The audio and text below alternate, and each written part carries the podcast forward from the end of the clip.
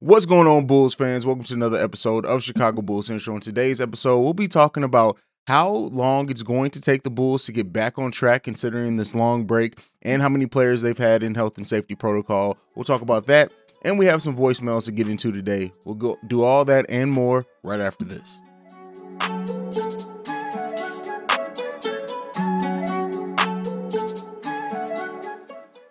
Okay, so question that we got we gotten on a lot of live streams that I've been doing and just in general discussions on social media and stuff is how long will it possibly take for the Bulls to get back on track and have be hitting on all cylinders after this long break and what's been going on with the NBA health and safety protocols, how many players they've had out, and you know, taking a look at that. So just to start off, we aren't going the earliest that we'll have Zach LaVine back is that Toronto game on December 22nd. That's the game that's closest to that 10 day mark. Now it's possible that we could he could be out until the game against Indiana on the 26th, which is the day after Christmas.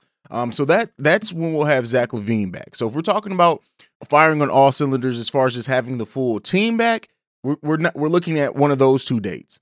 But outside of that, if you're talking about how long is it going to take for this team to gel back together, um, and things like that, I really don't expect it to take a very long time for the team to really get back um, on track or to get back uh, with their chemistry or anything like that. Yes, we've had players out, but it hasn't been due to due to injury. Unless they're they're affected by any of those nagging side effects that happens after contracting uh, COVID nineteen, any cardiovascular things or anything like that.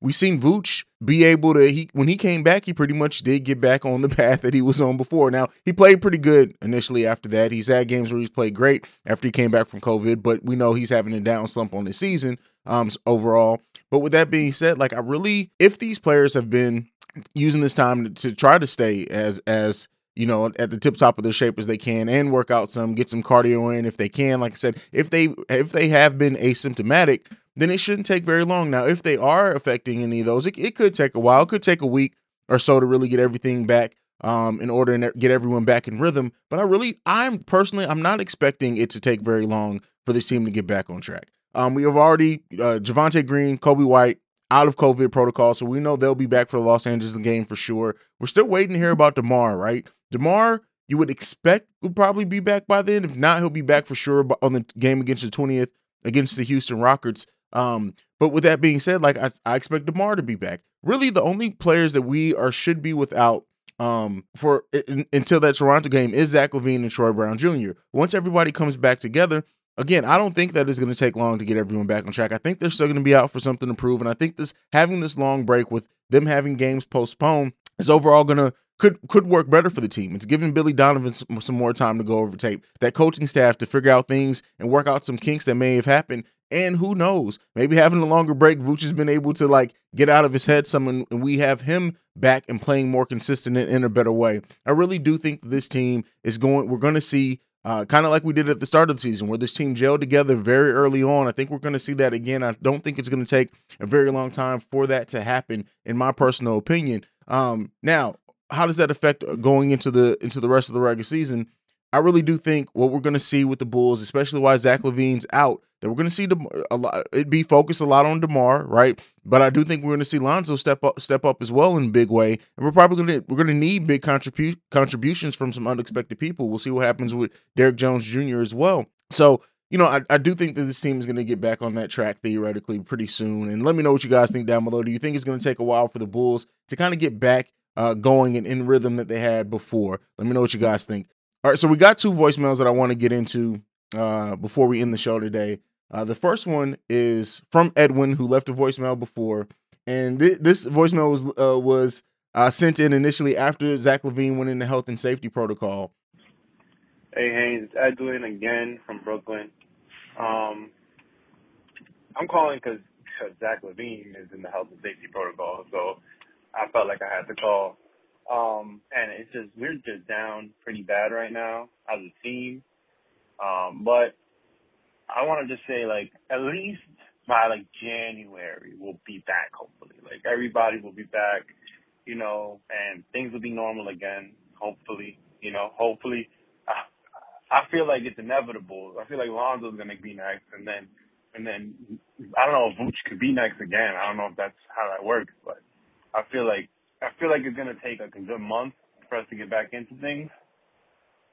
But at least it's only, you know, you know, when people get injured, you know, that's like three, six, you know, six weeks, a month, end of season. We don't have anything like that. So that's the good part about this is that it's very temporary and before we know it, will we all be back and healthy, hopefully. And uh, hopefully, you know, that's it. But the more concerning thing right now about this team is I'm questioning um, is Vooch just going to be this kind of player? Is this who Vooch is now? That he's not the number one option? Is this just what his ceiling is, or or I mean, we know what his ceiling is, but is this how he's going to be permanently? Because it feels like at first, you know, I figured, you know, he just needs to get used to it, but now it just feels like he had plenty of time already. You know, his numbers are his numbers. His averages are going to be down this year for sure. And, um, you know, maybe Vooch was just a really good player on a bad team and mediocre on a good one. I, I don't know. Maybe I'm being harsh on Vooch, but let me know what you think. Um, maybe we should just give him more time. I'm not sure. Um, but yeah, I'm a little worried about our center position. Maybe we could do that Miles Turner for Vooch trade. I don't know if that's a thing that's possible, but I don't know. Let me know. So that that voicemail from Edwin, that first voicemail, um, you know, mainly focused around, like I said, a lot of that was uh, was about after Zach, but he brought up the concern about Vooch and what type of player is Vooch going to be? Is he going to be the type of player he's concerned about? Uh, everyone's concerned about what we do at the center position. I really do think Vooch is going to work himself out of it. I I, I maintain that uh, the guy's been too good for too long. Um, and you know, will he be and have the impact that he had on the Magic? No, but we shouldn't want him to, right? Well, that was a team that didn't that didn't win. So I think that Vooch is going to work himself out of it. Um, but I don't. I, as far as like the Miles Turner deal, I've already talked about that heavily. I don't think that that's realistic. I don't think that that's going to happen. Um, and I don't think we have the assets to to make it happen. But even what what outside of that, I don't think the Bulls are going to make any type of knee jerk reactions here in the midseason. Yes, as Bulls fans, this is the closest that we felt that we that we're being to contending, and it makes sense that why we want to pull the trigger on whatever we can to make sure that we lock in that contendership. But at the end of the day, I don't think the Bulls move away from Vooch right now. If it does happen, I don't think it happens until next offseason. But I do think that Vooch is going to work himself out of it. I think we're going to be firing on all cylinders. And I think when the Bulls what depending on what they do to bring in another four or anything that's going to really determine and make a lot of things easier on us. So that's my opinion on it. Edwin thank you so much for the voicemail. Next up we got shay who's always in our live chats. Shout out to shay. And uh, this is shay's voicemail. Hey, what's up, Hayes? This is Shay. And I was thinking, what do you think about rumors that we might have interest in Cam Reddish? So Shay asked about the rumors about Cam Reddish. Cam Reddish. Um, again, I, and we kind of talked about this on, on on a few of the live streams. It depends on what they want for Cam Reddish. Um, you know, especially hearing that the Bulls are interested in the wing.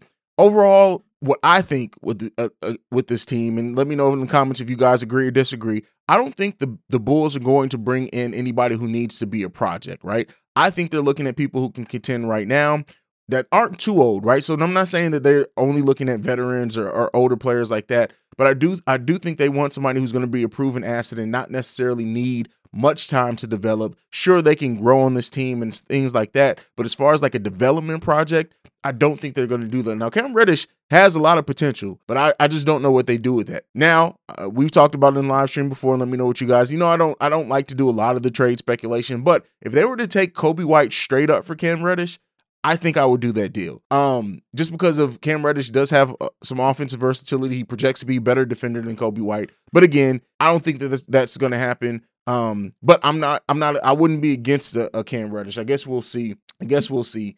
Um, but yeah, we also have a text, right? I did say voicemail, so we do have a text from the 773. He didn't uh, leave his name. So shout out to you if you left this text. You know who you are. Um, this one was left on December 9th. I'm sorry, I'm just getting to it. Um, but it, uh, the text reads, "What's up? Love the channel. Yeah, expected an outbreak. Might hit the team at some point. Hopefully, it won't be the situation where key players are getting reinfected and missing games near the end of the season or during the playoffs. But I got a feeling other teams are or will going through this soon. And if it happens, I don't know how the NBA will handle it. You did some predictive things there, right? And it, it did look, and it, it was kind of obvious that it was going to go that way. But basically, what you said in that first part of your text all came to light. Um, luckily, the NBA made the right decision to postpone games. Um, but at the, the, what we are seeing the outbreak on other teams, we are seeing this go out throughout the NBA, and how the NBA handles it is still left up to be seen. Um, and you know, it's going to be interesting to see what they do and how the NBA goes about um, being better at protecting everything that's going on.